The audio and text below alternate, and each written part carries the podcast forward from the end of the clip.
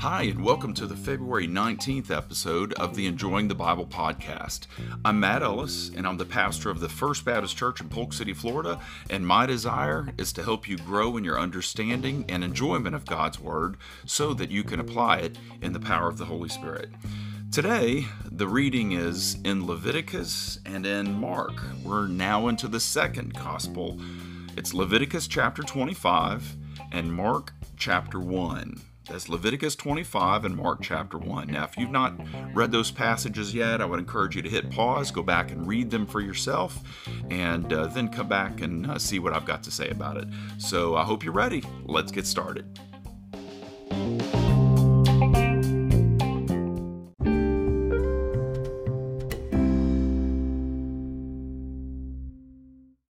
Okay, so let's get to Leviticus 25, and, and there's a lot in here, but let, let me just try to be brief. Uh, basically, this is a command regarding Sabbath rests. Sabbath rests. And I, I, want you to know that the Sabbath was intended to do two things uh, to meet our need physically, to meet our need spiritually.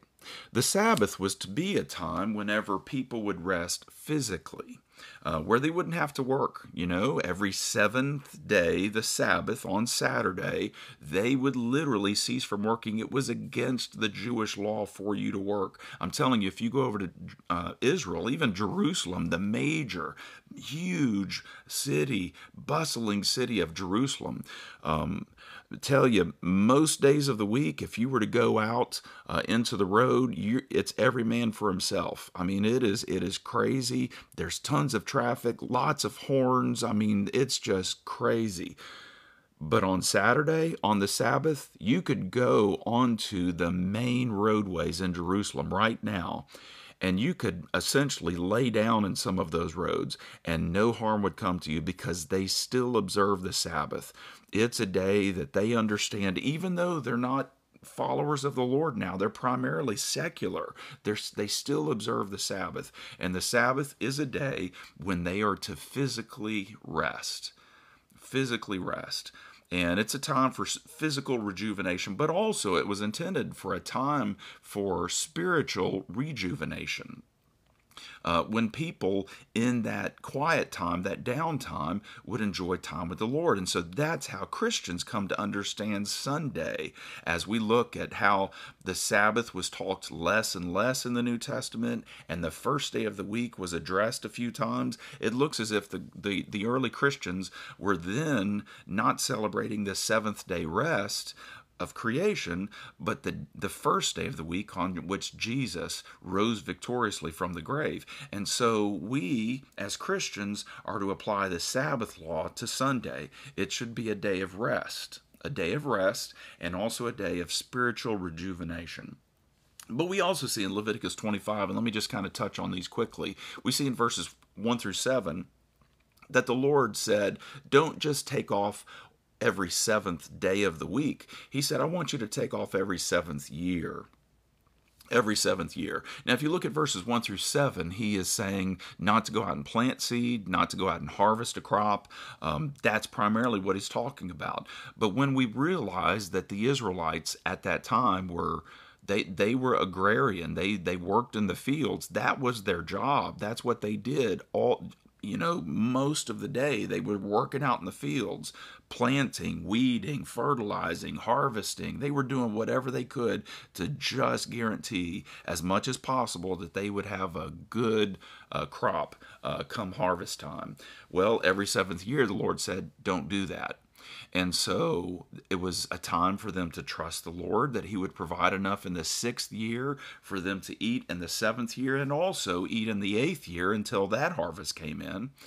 Um, but it was not only a time of faith to trust the Lord, but it was also a time to rest physically and to use that time to just reorient themselves in a right relationship with the Lord. The Sabbath was always intended for physical rest and spiritual growth.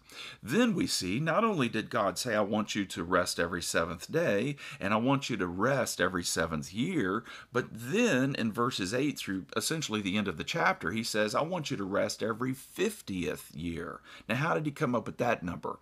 Well, if they were to rest every seven years, imagine you, you work six years, then you rest the seventh.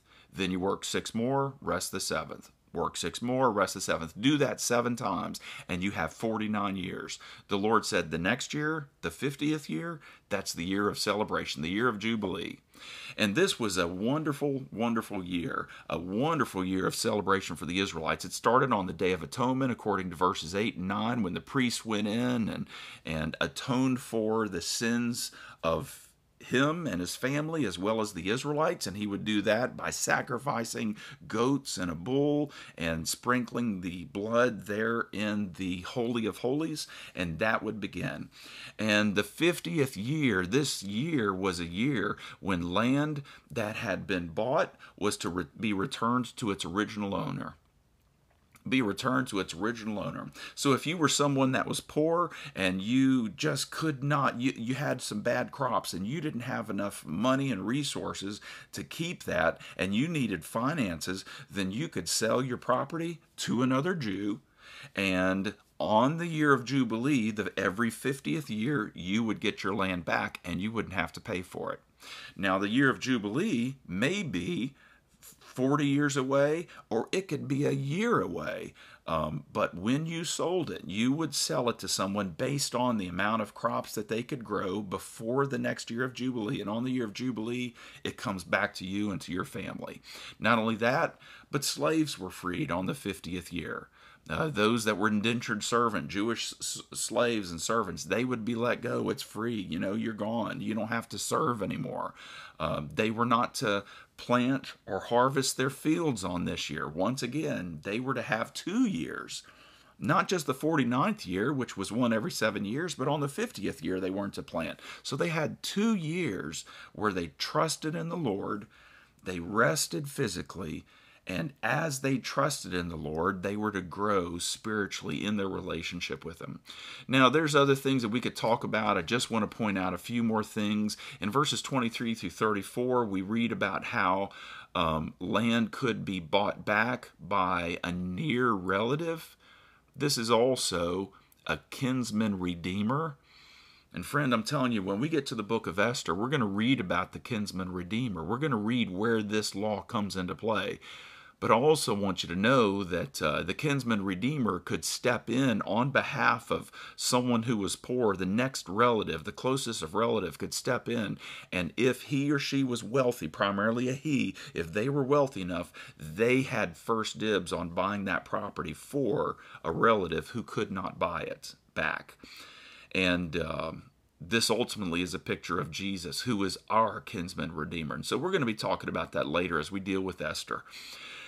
Um, verses 35 through 55, we realize that the Lord had made provision so that poor Israelites were not to be mistreated. They couldn't be charged interest on a loan, and so this was the Lord giving laws that were in people's best interest. They couldn't be charged interest on a loan, and they couldn't become slaves. Indentured servants, yes. Slaves, no. But then we get into verses 44 through 46 where we are told that non Jews could become slaves and even slaves for life. And even we are told that they could be passed on as property to children. And so this is a text that does show that in the Levitical law, not New Testament, but in the Levitical law, slavery was was not only allowed, but it was managed it wasn't it wasn't commanded, but it was managed. And uh, but we even then we see if we bring other passages of scripture, and I could bring others, but I don't want to make this all about slavery. But I do want to say that if you read the command, that the fourth command, that remember the Sabbath day, you keep it holy. If you were to read Exodus chapter 20, verse 10, you realize that that command to rest applied to slaves to, to those that were non Jews that if there was a non Jew who was a slave, you were required to let them rest every seventh day. Not only that, but if you look at Deuteronomy chapter 16, verses 11 and 14, that if you, uh, if a holy day came up, and we just went through some some of the Jewish holy days recently um, in our podcast, that the slaves were to observe that holy day too. They were to get the day off. They were to be able to relax and enjoy those holy days. And also, we read in Exodus chapter 21, verses 20 and 21, that uh, if the uh, uh, an owner, if a master hit a slave with a rod, if he beat his slave and that slave died, the master was punished he was punished. It says in Exodus 21 20, when a man strikes his male or female slave with a rod and the slave dies under his abuse, the owner must be punished. This is not the way slavery was understood in America. Many people in American history looked to the Old Testament and, with their pious religiosity, said that it condoned what they were doing. It did not. It did not. It did not allow for abuse. In verse 21, though, listen to Exodus 21, verse 21, it says, However, if the slave can stand up after a day or two, the owner should not be punished because he is his owner's property. And so, what do you think about that?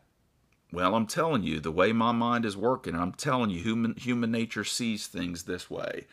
If I was a slave and I didn't like my master, and my master beat me, and he hit me hard, and I knew that the law said that if I got up within two or three days, uh, actually it says within a day or two, if I if I if I in my mind knew that if I got up within a day or two that he wouldn't be punished, I'm telling you, I'm going to milk it for all it's worth.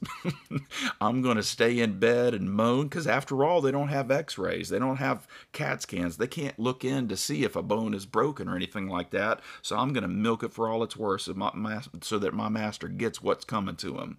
And so, whenever I look at verse 21, that if the slave can stand up after a day or two, I see in that that the masters were motivated to treat those who were their slaves, treat them kindly and nicely, do things for them, treat them with respect. Because if you didn't, there were ways that they would be able to get you. And uh, so I'm telling you, I've opened up a can of worms here, but this is in the Word of God.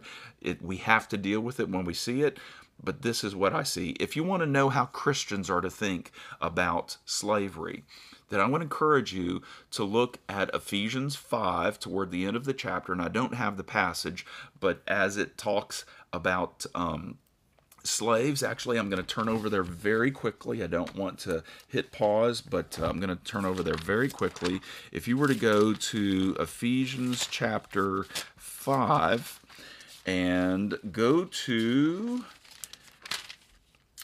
Actually, it's chapter 6. I'm sorry, chapter 6, verses 5 through 9. And we're going to deal with that when we get there. We're going to camp out and spend some time there. But if you want to see about Christians and slavery, what we are to think, at least in first century, um, then look at uh, Ephesians 6, 5 through 9. But also, I would encourage you to read Philemon read the one chapter of Philemon and realize that Paul was twisting Philemon's arm to let his slave go free. Um, it's a big discussion. We're going to get to those whenever we get to bigger passages. All right. So let's move on to the next chapter.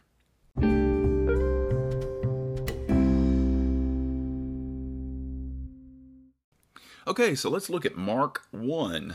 In verses 1 through 8, we see John the Baptizer's ministry. And uh, whenever we look at verses 2 and 3, we come to realize that Mark, as he was led by the Spirit, um, was seeing that John the Baptizer was a fulfillment of Old Testament prophecy. And so he quotes the Old Testament. He quotes specifically Malachi chapter 3, verse 1, and Isaiah chapter 40, verse 3. He sees John the Baptizer as being a fulfillment of those prophecies. Now, I do also want you to know that uh, in Mark chapter 1, verse 4, it says, John came baptizing in the wilderness, proclaiming a baptism of repentance. Now, we got to get clear on this because when we get to the book of Acts, uh, we're going to come to see that there were those who had John's baptism but were not baptized in the name of Christ. And uh, so there is a difference. I don't want to camp out here. I do want to let you know the difference. The baptism that uh, is Christian baptism um, is baptism, according to Matthew 28, baptism in the name of the Father, the Son, and the Holy Spirit. And it is our public profession. It is what we do publicly to show in a powerful picture what has already happened. We have who have been saved are baptized. We are identifying with Christ as we are put into the water, that just as he died and was buried, so we are put into the water, and just as he rose again, so we who are saved are now, it's not us, but Christ who's living in us, and we come out of the water showing our identification with Christ. So Christian baptism is an identification with Jesus' death, burial, and resurrection, and it pictures the salvation that has already taken place in the life of the one being baptized. John the Baptizer's baptism was not that. It does say, once again in verse 4, that he was proclaiming a baptism of repentance. Now, it was not a baptism of faith, it was a baptism of repentance. So, what people would do is they would come to John and they would simply acknowledge their guilt and their sin. And as they were confessing their sin, John would baptize them. So it was not identification with Christ, it was just an acknowledgement of guilt and a desire to be clean. And so um, this is not the same baptism as uh, Christian baptism. If you've got any questions on that, uh, jump on the Facebook group page and uh, let's talk about it. Okay, then you get to verses 9 through 11. Jesus is baptized. One, two things we see here is God's pleasure. This is my beloved Son, well loved Son, in whom I'm well pleased. Or God could have said, This is my well loved Son. He makes me happy. Um, we also see in verses 9 through 11 the Trinity, and the Trinity shows up in close proximity in many passages in Scripture. Here, the Trinity shows up again. Jesus is in the water, God is speaking from heaven, the Holy Spirit descends like a dove. He's not a dove, he descends like a dove. Maybe it was in the form of a dove. We don't know, but it says descending on him like a dove. In verses 12 through 13, we have Jesus, uh, Jesus being tempted. Uh, Matthew, in Matthew chapter 4, verses 1 through 11, takes 11 verses to unpack the temptation. Mark is just, he's fast. Mark is just fast. He's just telling the facts. He's going to slow down at times in this book, but a lot of times it's just rapid pace this, this, this, and then the next thing. And uh, so he talks about Jesus' baptism in only two verses. Then in verses 14 and 15, we read that because John the Baptizer was imprisoned, Jesus went north to the area of Galilee, uh, primarily on the north and really even more primarily to the west of the Sea of Galilee. Now, why did Jesus leave? Uh, John would have been baptizing in the Jordan, down toward the south of Jordan, toward near the Dead Sea.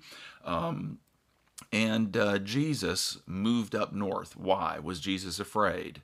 No because Jesus came to die. He knew he was going to die, not nat- of natural causes, but a death on a cross. It had been determined before God created the earth that he, Jesus was going to glorify the Father by doing this. So Jesus was not afraid. That's not why he went to Galilee it's because there were many things that he had to do. One, he had to train disciples so that the Holy Spirit could empower them in Acts 2 so that they could take the world by storm with the message that he would give them, with the training that he would give them. So he had to have time to get disciples, and he hadn't even chosen the disciples yet. So that's why he had to get out of there. Second thing is that he had to live a perfect life right? The Holy Spirit came there on him as a dove, and he had to live a righteous life and obey every single law that pertains to him, so that when he died on the cross and when he rose from the dead, those of us who trust in him to be saved, he not only takes our sin and put it there on the cross and dealt with it, but he also credits us with his righteousness. And so the perfect life that Jesus lived, God credits that to our account. And so when we get saved, we're not just forgiven, we're also declared holy and righteous. Have you ever read the beginning of the New Testament? Many of the New Testament epistles, as Paul and Peter and John and many of them, Jude, are writing to the ones that they're addressing, and they call them saints. That word hagios in the Greek is literally holy ones. Well, I tell you, if you read particularly the book of uh, First and Second Corinthians, they weren't acting like holy ones, but yet they were holy. How so? Because they were saved, they had been credited with Jesus' righteousness. So how is Jesus going to credit their, them with his righteousness?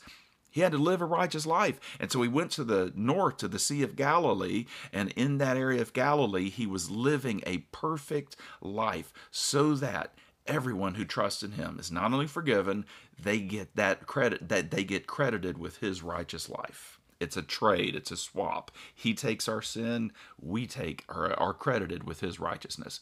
All right, so then in uh, verses 16 through 20, Jesus selects his first disciples. Now, one of the things you also need to know is there are a f- couple of times, uh, there are times whenever Jesus calls uh, people twice. And if I'm not mistaken, I, I, should have looked at this before I started this podcast, but I believe Peter is one of those. Peter gets called twice. And and we might wonder why. Well, did, did Peter abandon him at, at the very beginning? No.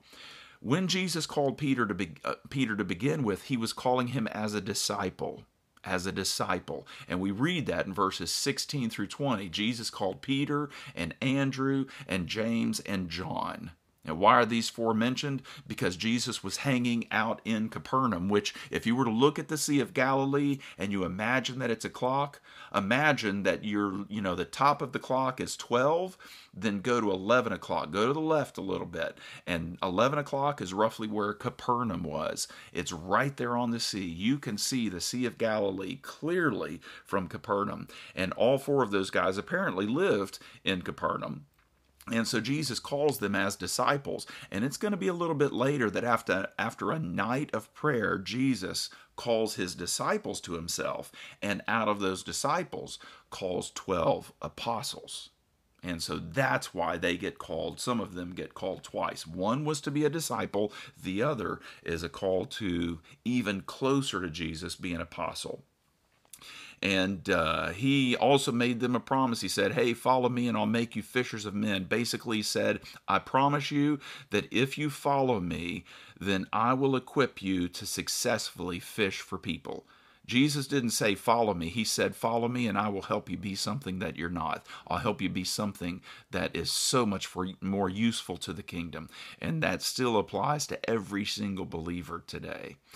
Verses 21 through 28, Jesus heals a man who is demon possessed. One of the things we read in verses 21 and 22 is as Jesus went into that synagogue there in Capernaum, um, that uh, he was speaking with authority, and the people realized that, not as the scribes. And so, what does that mean? Well, the scribes would say, Well, Rabbi so and so says this, and here's the scripture, but Rabbi so and so interprets it this way. And so they, in essence, the scribes were submitting to others who had given commentary, right?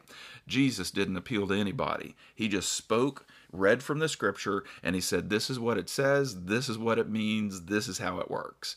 And he was speaking with authority.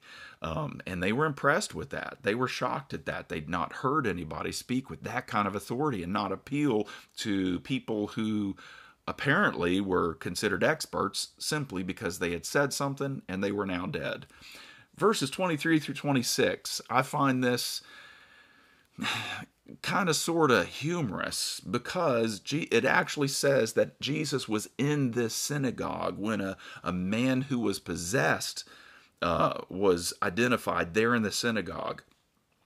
And so essentially the, the humorous part of it is is that before Jesus showed up, you can have demon possessed people in church and nobody thinks anything of it. But when Jesus shows up, all bets are off.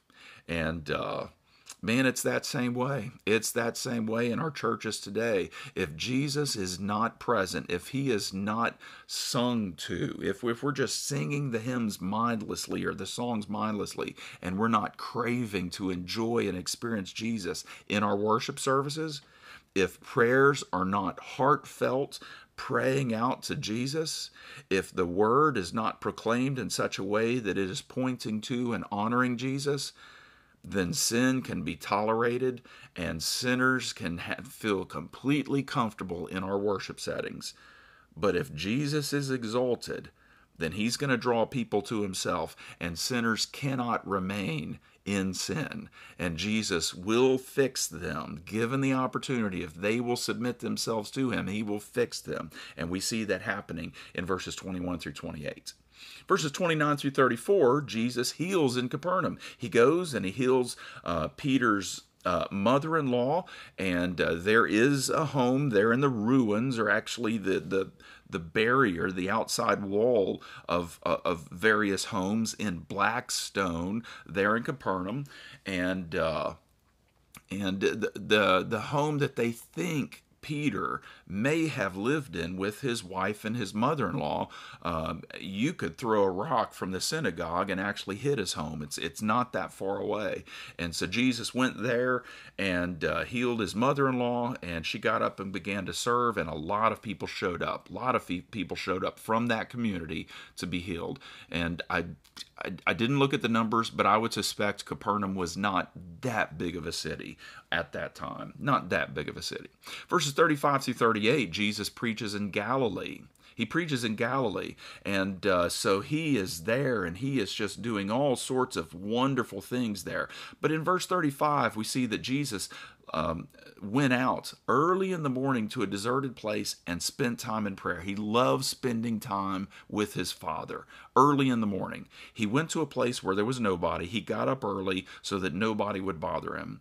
But then in verses 36 and 37, Peter goes out. Peter's just a he's just a wiry sort of guy that's just energetic and he's got a boisterous personality and he comes alive in a crowd. And Peter and a few of his companions go out and they find Jesus and they don't say oh he's praying. Uh, let's leave him alone. No instead they go and interrupt him and they said hey Jesus you know uh, everybody saw what you did last night. You healed all sorts of people. There's more people that are showing up to be healed come on Jesus stop the praying let's get to work in verse 38, Jesus made it very clear that he was not going to be reactionary, he was going to be proactive. He was not going to simply live a life in response to what other people wanted him to do. He was going to instead live his life intentionally based upon what he believed the Father wanted him to do. Peter said, Hey, everybody's looking for you. There's so many people that need to be healed. In verse 38, Jesus said, Let's go to the neighboring villages so that I may preach there too. This is why I've come. Basically, Jesus said, You know what? There's lots of needs here. There will always be lots of needs here. Let's go somewhere else. Let's meet people's needs there too.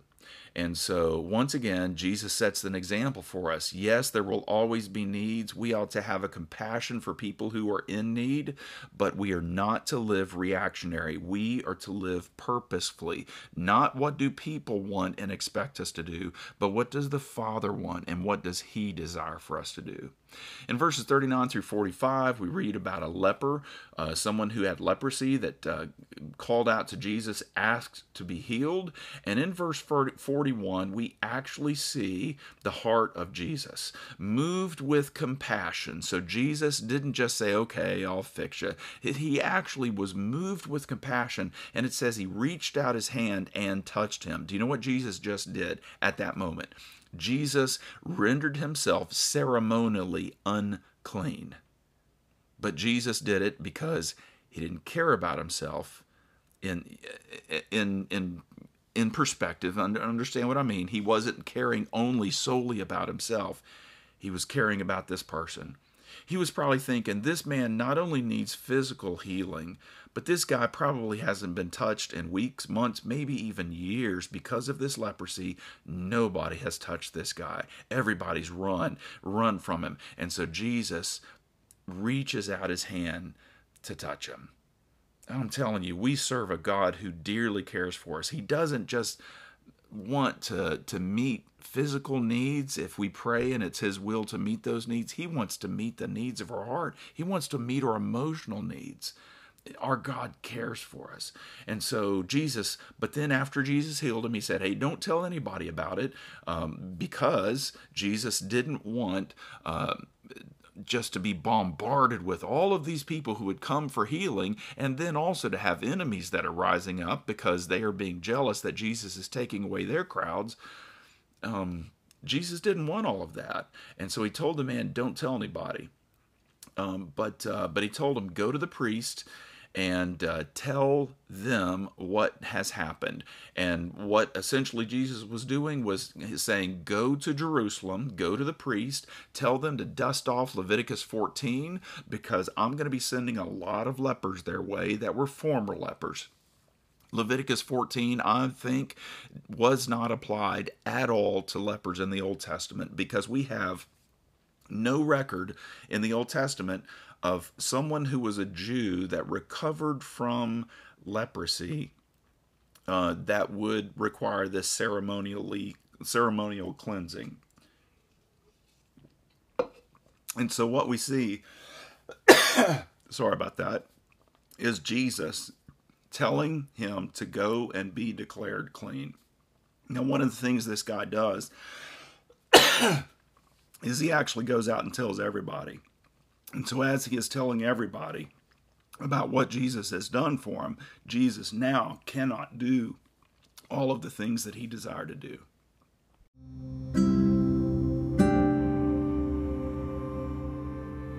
Okay, let's pray.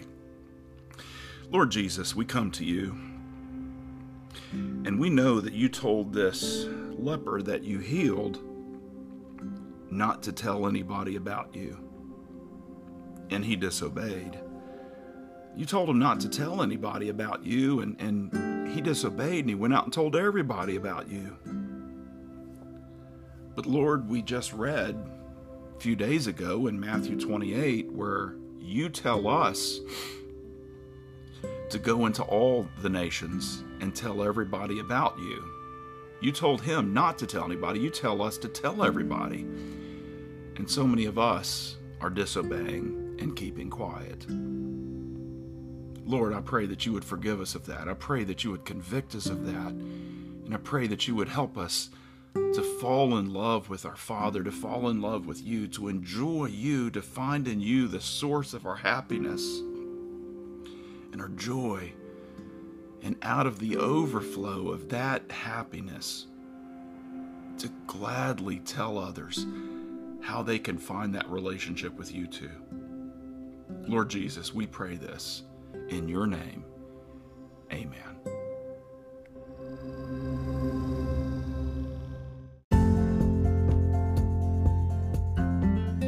Well, we've spent another day together, and I hope you've enjoyed this time.